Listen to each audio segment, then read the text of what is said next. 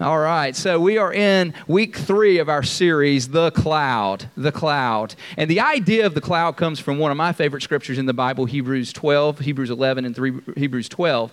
And what we have here is a, a list of people, we, what we call giants of the faith. We call it the Faith Hall of Fame. That's what uh, theologians and teachers and different people call it, just kind of a nice, catchy name to, to look at people that have gone before us in history and have left us with these great stories, with these encouraging thoughts, with these uh, ideas of faith. And perhaps you're somebody today that's dealing with your faith. You're having a hard time following Christ, or you're struggling with your faith. You don't know whether you should move on on, and I giggle at that because I've been through that so many times. There's times even today where I'm like, Lord, what do you, when, how are you going to do this? And you know what? He comes through every time with these encouraging stories, empowering me for my today and my tomorrow.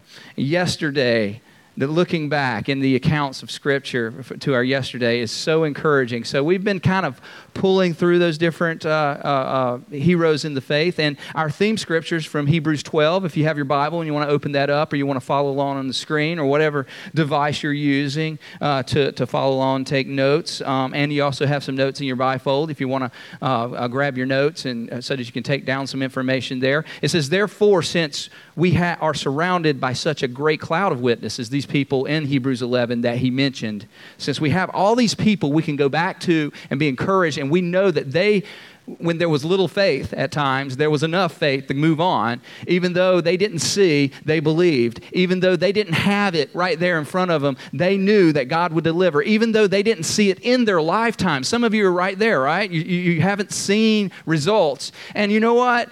To be honest, you may not even see it in your lifetime. But everything you do today is planting seeds for eternity.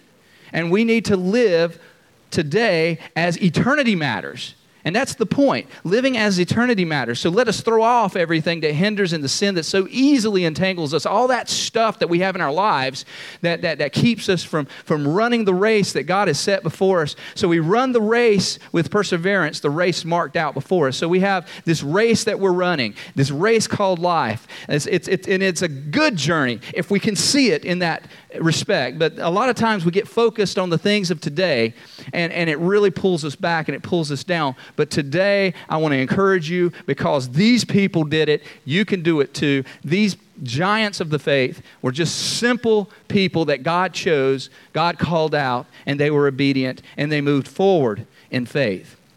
So today, I want to deal with uh, one of my favorite people in the Bible, and that's King David. King David. And there's a lot of directions we can go with in, King, in, in the Bible with King David. There's a lot of stories, there's a lot of things he did right, there's a lot of things he did wrong. Um, some of the things he did wrong was Bathsheba. We all know that he, uh, he, he slept with Bathsheba, killed her husband, so he was a murderer and all that kind of stuff. So that wasn't really a good thing. Um, also, he took a census, disobeyed, disobeyed God. He also often led with passion, and sometimes that passion would be filled with anger, and he'd make wrong decisions. So we know there's a lot of things about David that aren't necessarily good things, but there are a lot of good things about David as well. There are a lot of great things, there are a lot of powerful things about David. And one of those things about David that we're going to talk about today is his understanding of authority. And authority is one of those subjects that's hard for us uh, as human beings to deal with, to, to, to, to work with, because authority, because we all want, we all like our opinions, right? we all want to have some sense of we know and we got it and we have it all together. And when we're tested by authority, what do we do? We either obey or rebel. So if David were here today, I think one thing he would tell us, if you're following a note, uh, he would say this, and as he was jo- if he's jogging down the racetrack with us, looking over at us, he says, "You are exalted by God as you," and fill in the blank, humble yourself under God's authority. Humble yourself under God's authority, because God is all authoritative. He has the authority. But for us, that might be a challenge, so that's why we need to deal with that today. I know for me, it's a, it's a challenge, and for many people, it's a challenge. So let's look at, at David's life. Now, I've got a lot of scripture today, so if you notice on your notes, I didn't put everything out because I, I just put a lot of scripture in today. So if y'all ready for a heavy scripture day, get ready, get your pens out, take some notes, bounce around, whatever you need to do. Um, so let me give you some context of, of David's rise to kingship so that we can get set in, in the story here. So Israel, after, after Noah, we talked about Noah last week, we talked about Abraham.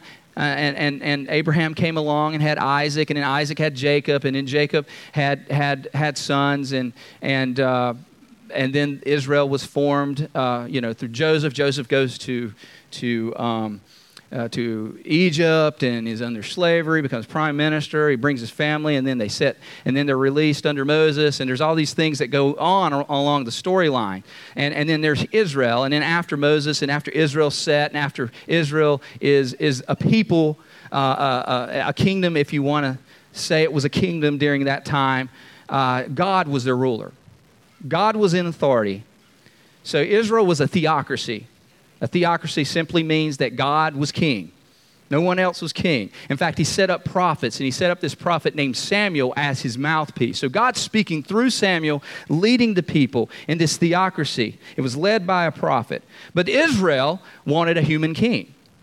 Israel begged for a human king. God says, You're not ready for a human king. In fact, I'm a pretty good king.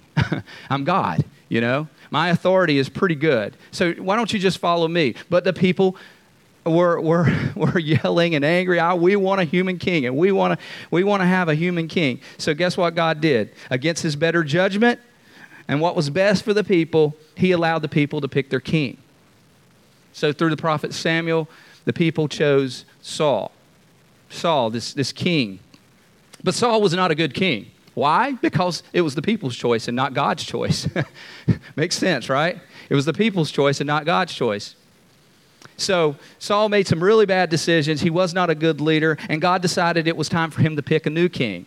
So instead of picking, of allowing the people to pick a king and introducing this king publicly, privately, Samuel is sent out to a, a, a farmland, a, a sheep land, somewhere into this man's house named Jesse, who had a few brothers, and he goes through all these brothers, and there's one last son, the least expected son that um, anyone would have thought would have been king, and that was David, a stinky, uh, dirty shepherd boy out taking care of sheep. And Samuel even questions, this cannot be the man you're talking about. God said, Yep, that's him. Okay, let's do this. So, privately in a sheep herding field, in a sheep herding area, in a farm, if you want to say it, if we want to bring it today, think of a farmer out in the field, in the farm, in the farmhouse, whatever you want to see it. Here comes this prophet in, and he anoints him king privately. The most humble of circumstances, we see David anointed as king. And the main thing we need to get at today David was anointed, but Saul was, Saul was still appointed. Saul was still king, although David was anointed privately.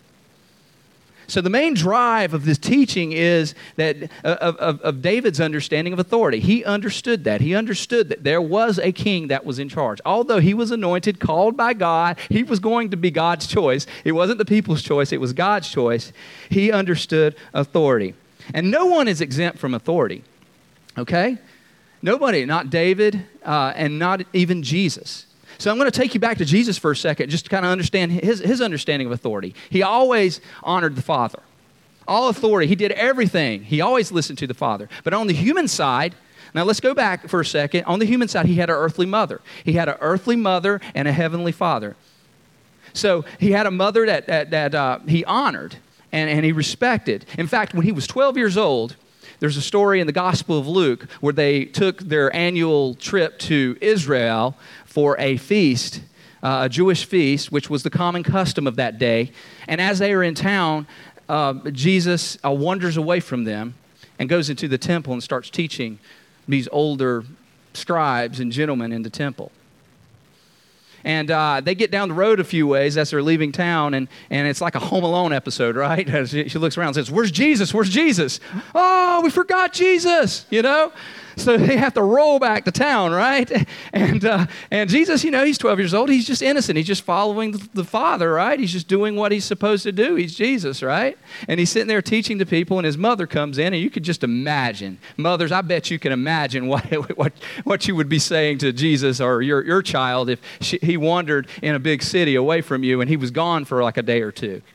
Yeah, what were you doing? What were you thinking? And Jesus so innocently looks at him and says, well, I'm just about my father's business. And she says, No. no, you don't, God. Yeah, you're God, but you're going to listen to me. you better come home. You come right. What did Jesus do? He honored his mother. He went with her. And until he was 30 years old, we see the miracle of Canaan, where he walks in and his mother's at this feast. And uh, they run out of wine, and it wasn't a good thing to run out of wine at a Jewish party. they needed to make to turn the water into wine, and, and uh, Mary wanted him to turn the water into wine. He knew he could do something. He says, "How are you going to fix this, Jesus?" And I don't know how she knew that Jesus could do something. Maybe, maybe she see, she just knows, right? She knows her son. And she says, Jesus, I need you to, I, I, I need your help. I need your help. We're out of wine. Uh, what does Jesus say? He says, well, what do you have to do with me, woman? now, it, it's a Jewish idiom, so it doesn't. He wasn't really being disrespectful to her. He was just kind of, kind of, you know, talking, probably having fun at the party and talking to her. You know, what, what you know, what are you going to do with me? You know, she says, uh, she just looks over at the people and says, "Do whatever he tells you to do," and she honors, and he honors his mother. And from that day forth, he was given permission and authority by his mother to honor the Father. And in his ministry, he solely honored the Father throughout his ministry. So we see that Jesus understood authority he understood authority well. And throughout his ministry, he understood authority as well. He always honored authority, even the government, the governmental authorities and different ones. He honored, and we can learn from that. No one is exempt from authority. No one is exempt. So I'm going to give you four truths. Before we go back to David, I'm going to peel away from David just for a second and give you four truths. I know I'm talking fast, but I just got a lot of information here, and I want to share all this with you. So the first point I want to make is God originated authority and Satan originated rebellion. That's the first truth we're going to make. God originated authority. He, he is the father of authority, and Satan is the father of rebellion. Paul is talking to the Romans in Romans 13, and obviously these people are dealing with authority issues, governmental authority, understanding how do I manage this thing in the Christian life as I'm walking with Jesus, as I've, I've, I've learned and, and come to, to know Jesus. He says this let everyone be subject to the governing authorities, for there is no authority except that which, is God, that which God has established. There's no authority in place that God hasn't established. God's the commander and the chief, and all of that above everything, every, every person that's placed in office, good or bad, uh, failures, ups, downs, whatever it is, God's in charge. The authorities that exist have been established by God, and consequently, how whoever rebels consequently, meaning uh, if, and because of this, whoever rebels against the authority is rebelling against what God has instituted. And those who do not, uh, who, who do so, will bring judgment on themselves. I'll get to that in a minute. For rulers hold no terror for those who do right, but for those who do wrong. Do you want to be free from fear of the one in authority? then do what is right, and you will be commended. For the one in authority is God's servant for your good. But if you do wrong, be afraid, for rulers do not bear the sword for no reason. They are, what is that? God's servants. Mm. they are God's servants. Right or wrong, they're God's servants. Agents of wrath to bring punishment on the wrongdoer. Therefore, it is necessary to submit to the authorities, not only because of possible punishment, but also as a matter of conscience, as a matter of doing the right thing. This is also why you pay taxes. Ooh, I bet that really got them. This is why you pay taxes. They're probably questioning whether I should pay taxes to something I don't agree with. For the authorities of God uh, are God's servants who give their full time to governing. Give to everyone what you owe them if you owe taxes, pay taxes. If revenue, revenue. If respect, respect. If honor, if honor. Now, it's hard to believe that uh, God's ministers are the IRS, right? but that's what God says. They are God's ministers, they are placed over us. The police, the authorities, the civil authorities that are placed in, they were set there by God to protect us, to take care of us, to, to, to provide, you know, what God has instituted, and we should respect and honor them. On the flip side, Satan is the originator of rebellion. If we see rebellion, we think Satan. If we see dishonor, we think Satan.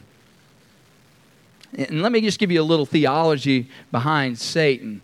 Uh, and you can go to uh, uh, Isaiah 14 or Ezekiel 28, and you can read a little bit about the theological matters of how Satan came to be and how he came to, to rule in, in the, if you want to call it, the dark world or uh, to rule the way he does in, in that state of rebellion.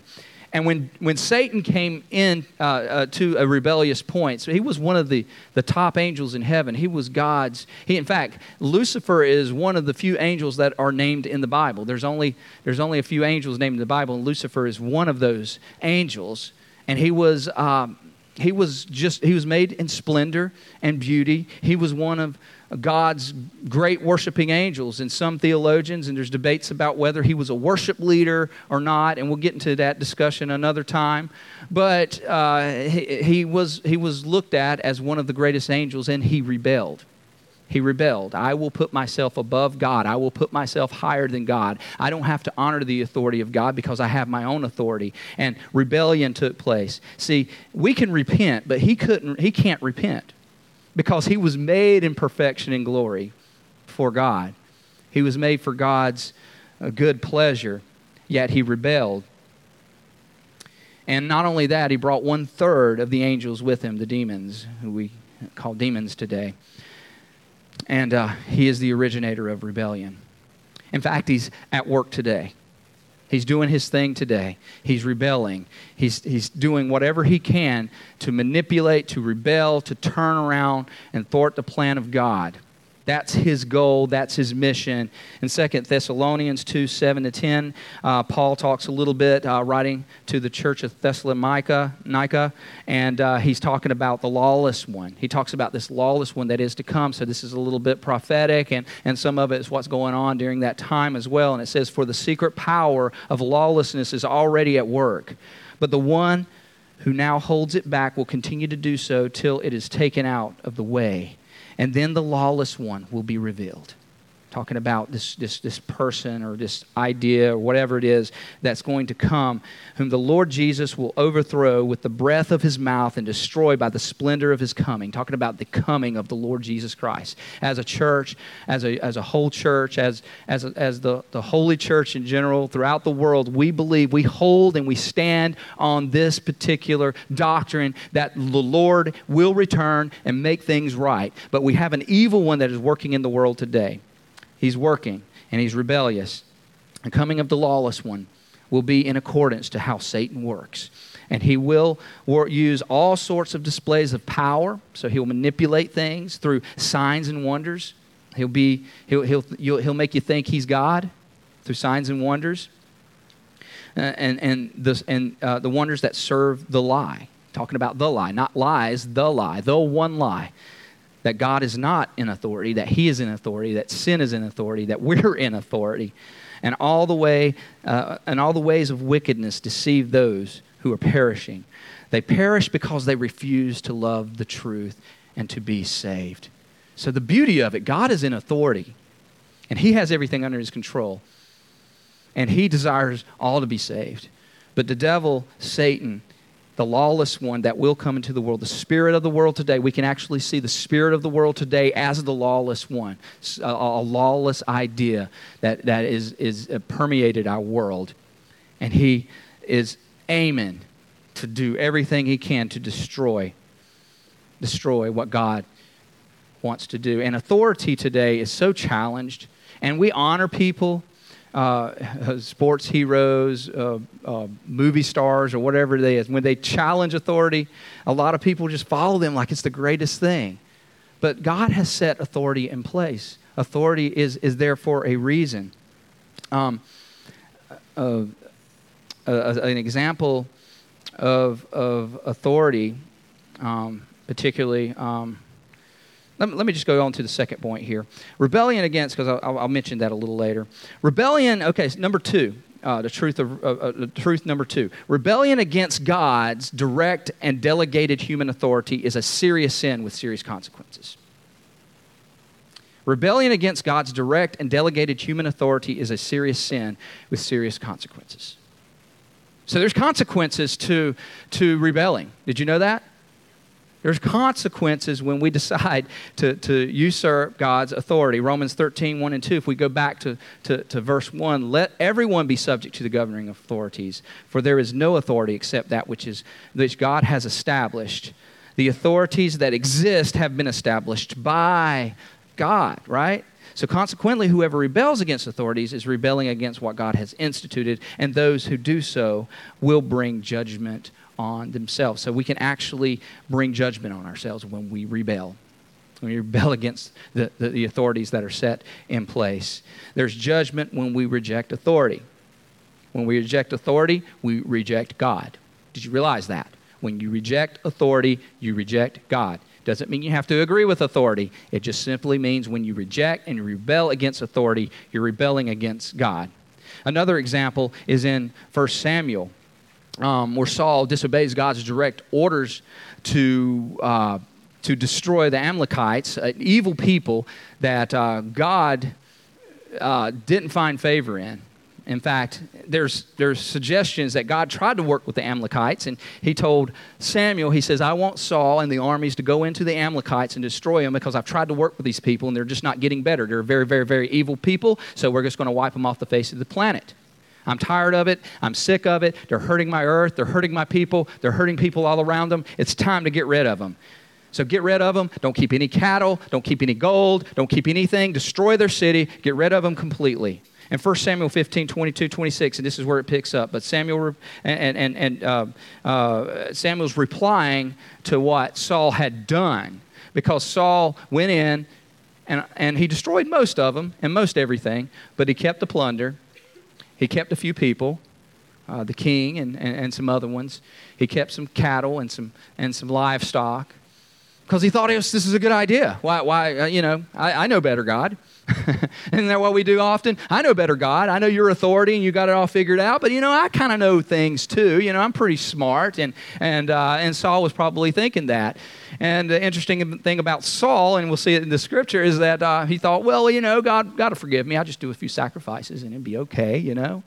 Isn't that what we often do? I'll do a, you know, I'll just go to church and pray it away and all that kind of stuff, and then I'll do all the right things, and maybe, maybe God will be pleased with that. But look at this. It says, But Samuel replied, here's how Samuel replies to it Does the Lord delight in burnt offerings and sacrifices as much as in obeying the Lord? Because to obey is better than the sacrifice. I'd rather you obey than to sacrifice all the animals you want to to me. Um, and to heed is better than that of fat of rams. For rebellion is like the sin of divination, which some per- versions say witchcraft, divination, witchcraft. So he's, repairing rebe- he's comparing rebellion to witchcraft. And ignorance, or some versions say stubbornness, is like evil of idolatry. Because you have rejected the, the, the word of the Lord, he has rejected you as king. Then Saul said to Samuel, I have sinned. you know, it's like, oh, I'm sorry, God. I have sinned. I have sinned. You know, we did it often. Oh, gosh, I'm sinned. You know, let me go into that prayer room. Everything will be okay. And then I go on. Then we do it again, right? And we just kind of go back to God. And here's, here's him changing his tune all of a sudden. He says, I have sinned. I have sinned. I violated the Lord's commandments and, and your instructions. I was afraid of the men, and so I gave in to them. Now he's blaming somebody else, and that's what we often do. How uh, now, now I beg you, forgive my sin and come back with me so that I may worship the Lord. But Samuel said to him, I will not go back with you. You have rejected the word of the Lord, and the Lord has rejected you over, as king over Israel.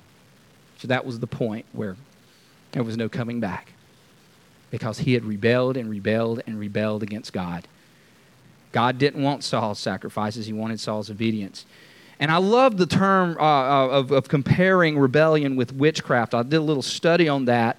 And when we think of witchcraft or divination and things like that, what we're doing ultimately is we're becoming our own deity. The idea, the religion of witchcraft is that uh, you, instead of there being authority over you, you are your own authority and you have the ability to manipulate and, and use, and you're equal with nature and all these things, and you have, and through potions and chants and spells and manipulating people and the spiritual realm, we become uh, uh, our own deity and usurp God's authority. So we're taking authority and placing it on ourselves. So when we, he says rebellion is like witchcraft, you, you might as well just do that right? If you're following God and you're rebelling, you might as well just just leave leave God altogether. Leave God out of the equation. Worship, you know, the earth or yourself. That's that's what he's saying here.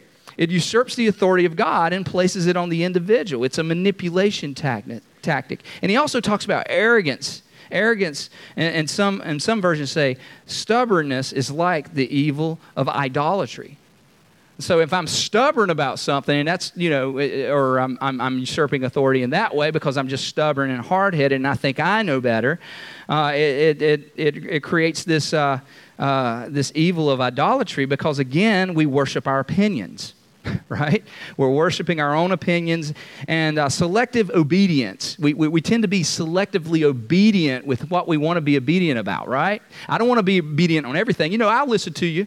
I'll listen to you if, if you're somebody in authority or you're under somebody in authority and they ask you to do something. You know, I don't agree with it, but I'll do it. And I, you're going to have to be nice to me, and you're going to have to, you know, uh, and I'm just not going to agree with it at all. You're just going to have to accept that. It's called selective obedience, and that's just as bad because it's being stubborn. We're being stubborn. And it's like idolatry because we worship our own opinion. So, number two was um, and rebellion against God's direct and delegated human authority is as serious as sin with serious consequences. It's a very serious consequence. Number three, understanding and accepting the principle of submission to authority accelerates spiritual revelation and maturity. Did you know that? You actually mature quicker and you receive more spiritual revelation when you honor and accept the principle of submission. In Matthew 8, 5, and 10, we have this uh, uh, story of a centurion man that came up to Jesus who completely understood this idea of authority and submission to authority. And it says, When Jesus entered Capernaum, a centurion came to him. A centurion is simply a soldier a, or, or, someone who was in charge. He obviously had a, a high up uh, uh position because, because he's getting ready to talk about that here. And the centurion came to him asking for help because he had a servant. Uh, my servant lies at home paralyzed, suffering terribly. He's inflicted. And Jesus says to him, Shall I come and heal him? So let, basically, Jesus like, Let, let's go. Let's go and heal him, right? And the centurion replied, and granted, this isn't a Jewish man, this is a Roman man or someone who works for the Roman government. And the Lord, Lord, I do not deserve to have you come under my roof, but just say the word, and my servant will be healed. For I myself am a man under authority, with soldiers under me. I tell this one go, and he goes, and this one come, and he comes. I say to my servant, Do this, and he does it. And when Jesus heard this, he was amazed and said to all those following him, all these Jewish people, all these church people, all these people who are supposed to understand, truly I tell you, I have not found anyone in Israel, I have not found anyone in the church. Basically, that's what he was saying then, with such great faith with such great faith. See, the centurion understood authority. He knew what it was like to order someone to do something because he worked under a kingdom. He worked under a kingdom, and he understood that when somebody at top said something, it happened. And he understood that Jesus had something different, something invisible that was taking place. He had a, he had a kingdom that you couldn't see, and he knew you don't even have to go to my house because I understand that authority principle. I understand that. I might not know much about the Jewish culture or the Jewish race or, or, or, the Jewish religion, if, if he was probably calling it that in that day, but I understand this. You've got something, Jesus, and I understand authority. And what's interesting about authority, understanding spiritual maturity, is that from a, a physical standpoint, our bodies mature, right? They get old. There's no way around it. But from a spiritual standpoint, spiritual maturity, people can be 60, 70 years old and be three years old in the Lord three years old spiritually. On the other hand, a three year old can be uh, maybe not that young, maybe, but a three year old can be, you know, 10, 15 years old spiritually, right? It, it, just, it just works that way. And if we understand authority, it accelerates spiritual growth. There's two interpretive pieces uh, or interpretive keys of the Bible. And I think it's important for us to understand these two things. And if you want to write it down, if you're a person who studies, you need to always see the scripture in light of this. First of all, love, that God is love. And the Bible is a very dangerous book if we don't operate and read the Bible in the eyes and in the, in the uh, glasses of love. Right? We need to understand, and that's why so many people are hurt by people because people misinterpret the Bible outside of love. And they use it as a book to, to manipulate people and hurt people. But the other interpretive principle is authority. So we got to understand as love and understand that, that the key interpretative piece to the Bible is authority. And when you understand authority and it works within the idea of love, that we mature. And we mature quickly in God. And the Jews didn't understand these. They were all babes in Christ because they didn't understand this and they didn't submit to authority. That's why they didn't see Jesus when he came and he was actually the Son of God, everything that was promised to them. They didn't submit to authority, but the centurion got it. So, in some respects, the centurion was much more mature than many of those people he was teaching. So, he was amazed. He was amazed. Number four, submission uh, to authority brings supernatural favor, blessing, and protection from God. That's, wow. Did you know that? See, God's love is unconditional. Let's just start there. You don't have to earn it, you don't have to do anything. It's there. It's there for your grabbing. It's there for your taking. He loves you regardless. But his blessing and favor and protection is conditional. It's under the condition that you obey and you're being obedient. It doesn't mean he loves you any better or loves someone else any better. It just simply means that it is conditional. Uh, authority brings supernatural favor. Look, look, look here. Everybody knows the scripture because even if we weren't, weren't raised as Christians, even if our kids, our, our parents weren't Christians, they use the scripture against us, right? it's about obeying our parents, right? Ephesians 6 1 and 3 says this Children, obey your parents in the Lord, for this is right honor your mother and father. And then he adds this, which is the first commandment with a promise. This is the very first commandment. Of all the commandments, this is the first commandment that we're actually given a promise. And what is that promise? So that it may go well with you and you may enjoy long life on the earth. This is the only commandment with a profound promise. A profound promise. If you honor your parents, you will live long and you will do well. If you honor your parents, you will live long and do well. Not rocket science, right? So why? Why? Because all authority stems from the home. Did you know that? All authority stems from the home. When children are taught in their home to respect authority, it carries out into society. But when they're not, then that bleeds out into society. And society is structured on authority. It's all about authority. It is structured on authority. And when we allow our children to rebel in the home, we are doing a dis, this, this is good for your children by the way okay? If you love your children you will teach them to honor and to obey and to do all these things because uh, uh, when they're adults they're going to do what you taught them to do. And when they're older they're, you send them out on their own. They don't have to obey you anymore. They have to honor you but they don't have to obey you anymore so it's, it's important that we raise children. It starts with the family union, unit in the home, practicing authority, letting your children understand there is a no and there is a yes, and there's no in between, and I am the authority, and you need to understand that, and, and, and respecting those in authority around you. Very important. So those are four truths that I wanted to share with you today. So switching gears, let's, let's go back to David real quick, and I want to give you four things that I believe that David would share with us today if he were alive. If he were standing up here on stage, if he were spending time with us, he would share a few things with us. Number one, don't be arrogant.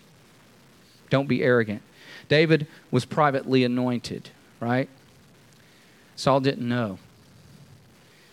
So we all are familiar with the story of David and Goliath. David comes out, he's feeding his brother on the battlefield, and he sees that there's this big, giant Philistine over there named Goliath, and, and nobody wants to go out and fight this man. And David sees him, and he says, I'll do it, I'll do it. In 1 Samuel 17, it says, David said to Saul, Let no one lose heart on account of the Philistine, for your servant will go and fight him. He said, Your servant will go and fight him.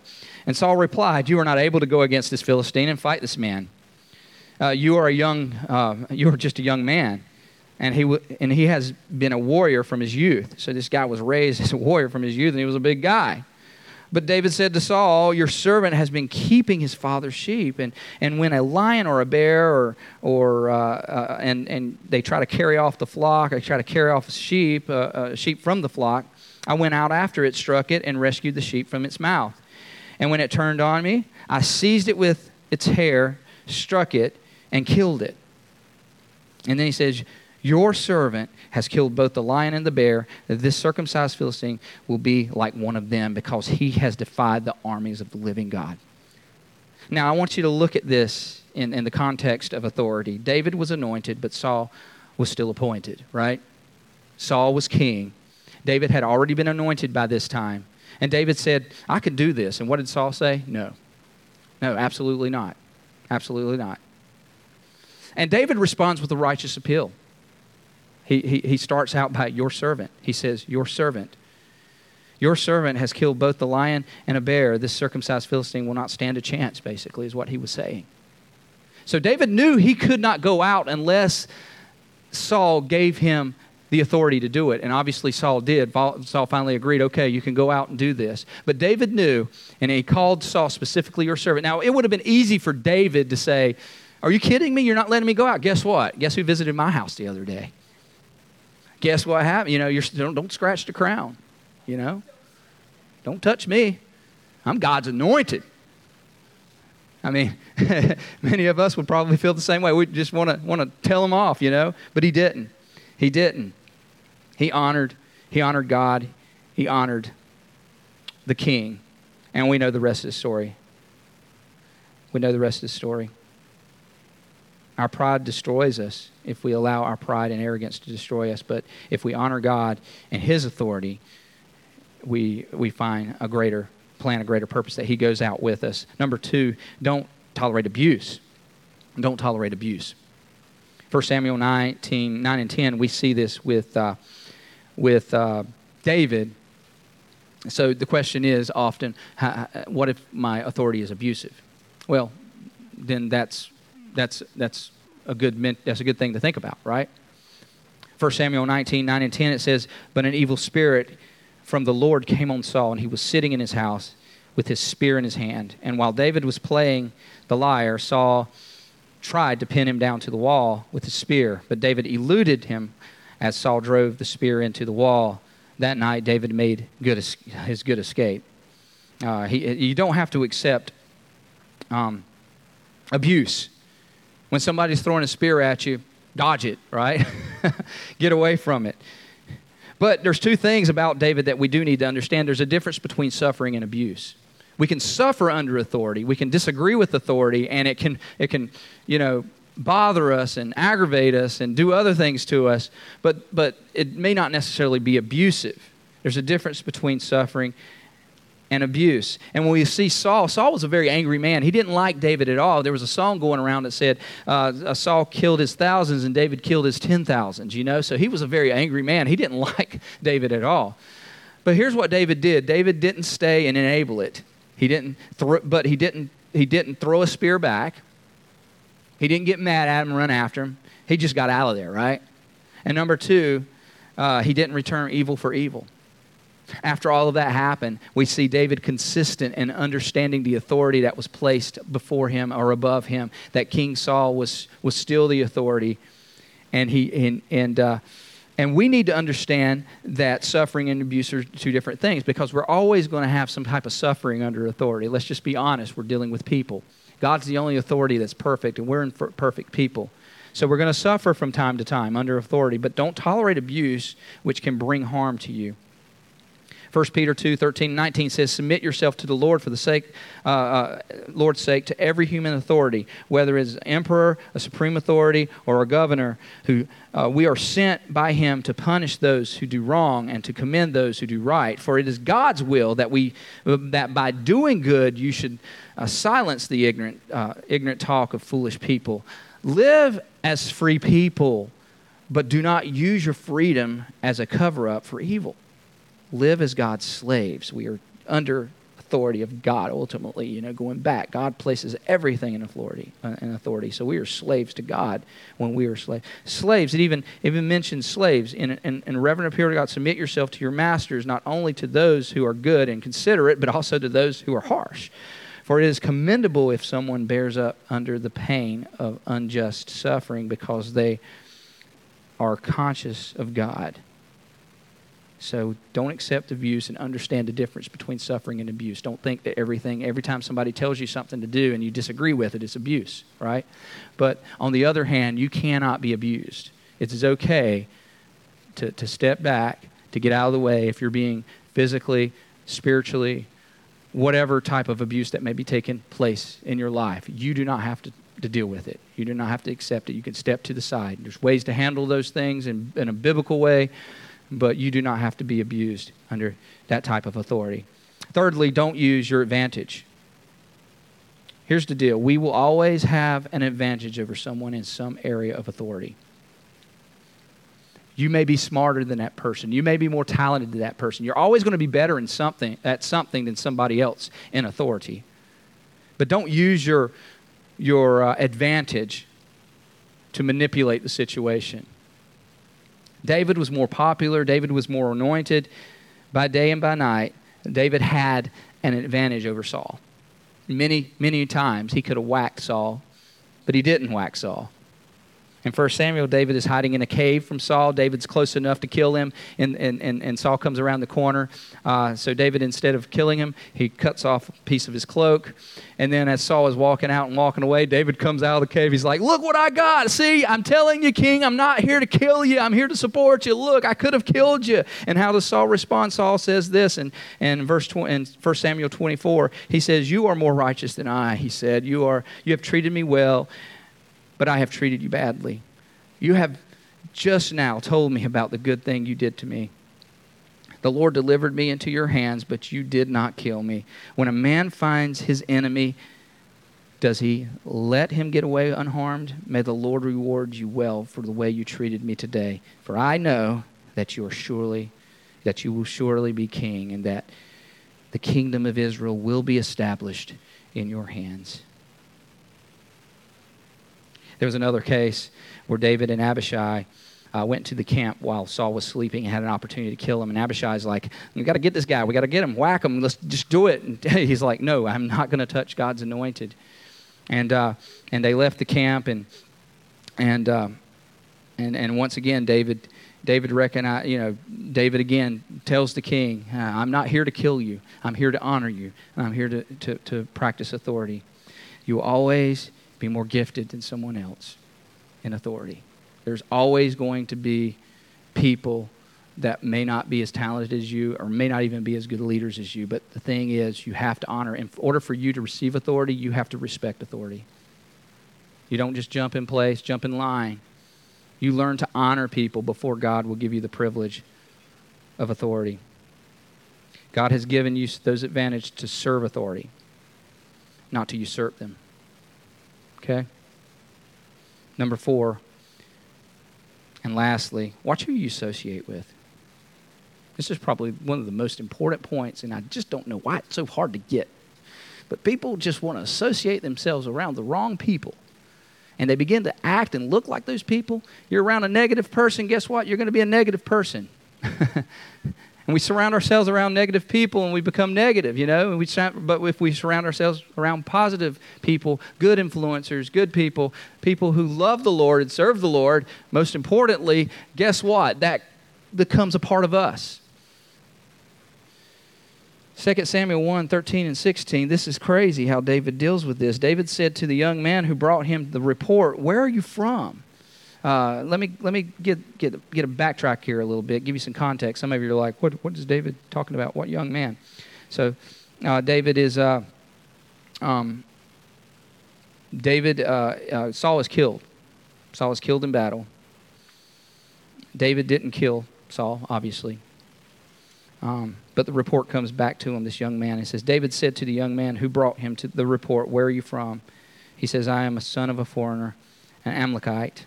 He answered. David asked him, Why weren't you afraid to lift your hand to destroy the Lord's anointed? Then David called one of his men and said, Go strike him down.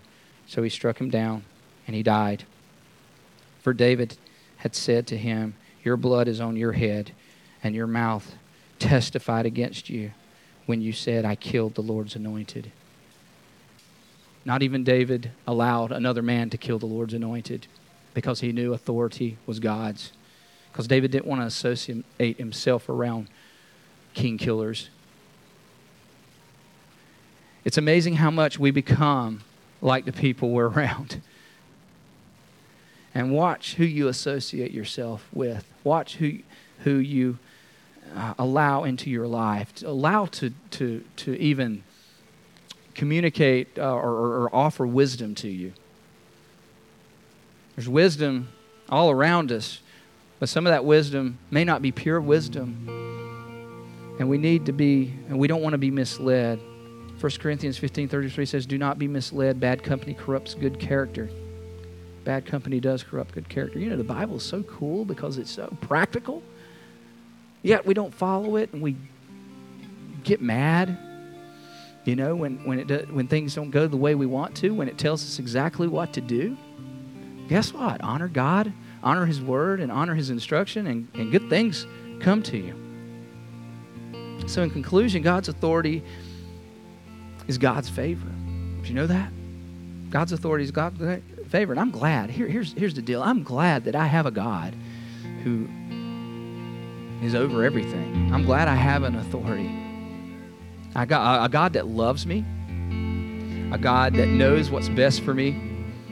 And I no longer have to live in fear. I, know, I no longer have to live in worry and difficulty, not knowing what He's up to, because I just trust Him. And today I make a plea to you to trust Him. Perhaps you're someone here today that's never made a, a direct confession of faith to God. Say, I, I believe and I trust in you, God. See, simply, when, when God says, I come to save the world, what does He say? Like, in me, if you trust in me, if you put your life and your, your heart into what I, who I am, if you trust me with your, with your life, I will save you. I will save you from all of this. I will save you. It may not, not it, it, won't take away all the world's evil and stuff. You know, I'm going to make that right one day, but I can tell you, I can, I can rescue you right now. He comes, He comes to your rescue. He's here to rescue you. And if that's you today, with all heads bowed and all eyes closed, if everybody in this house would bow their heads today, because I want to honor this moment, honor this moment, those of you, and I want to give everybody an opportunity uh, to make a, a, a, confession of faith today to the Lord. If, if that's you today and you're just ready to say, Pastor, I'm ready, uh, if you would just lift your hand and say, I'm ready to put it all in. I'm ready to put it all on the table, all on the day. I, I, I can't trust this world anymore. I, I, I, there's uh, every way, every direction I've tried, I've did it wrong, and today I want to make it right. I want to make it right. If you'll make that, if you just, uh, I'm not going to embarrass you. I just want, I just want you to lift your hand so I can pray for you. Amen. I see that hand. Is there any other hands? Amen. I'm going to make that. I'm going to make that. I'm going to make that. If you'll just pray this with me, pray this with me. Lord Jesus, I give all authority over my life to you, God. That you would come into my heart, come into my life, change me from the inside out, and make me new. God, I love you and I honor you from this day forth. Walk with me. Fill my heart. Fill my life. Fill me inwardly. Thank you, Lord, for your saving grace and your love. In your name.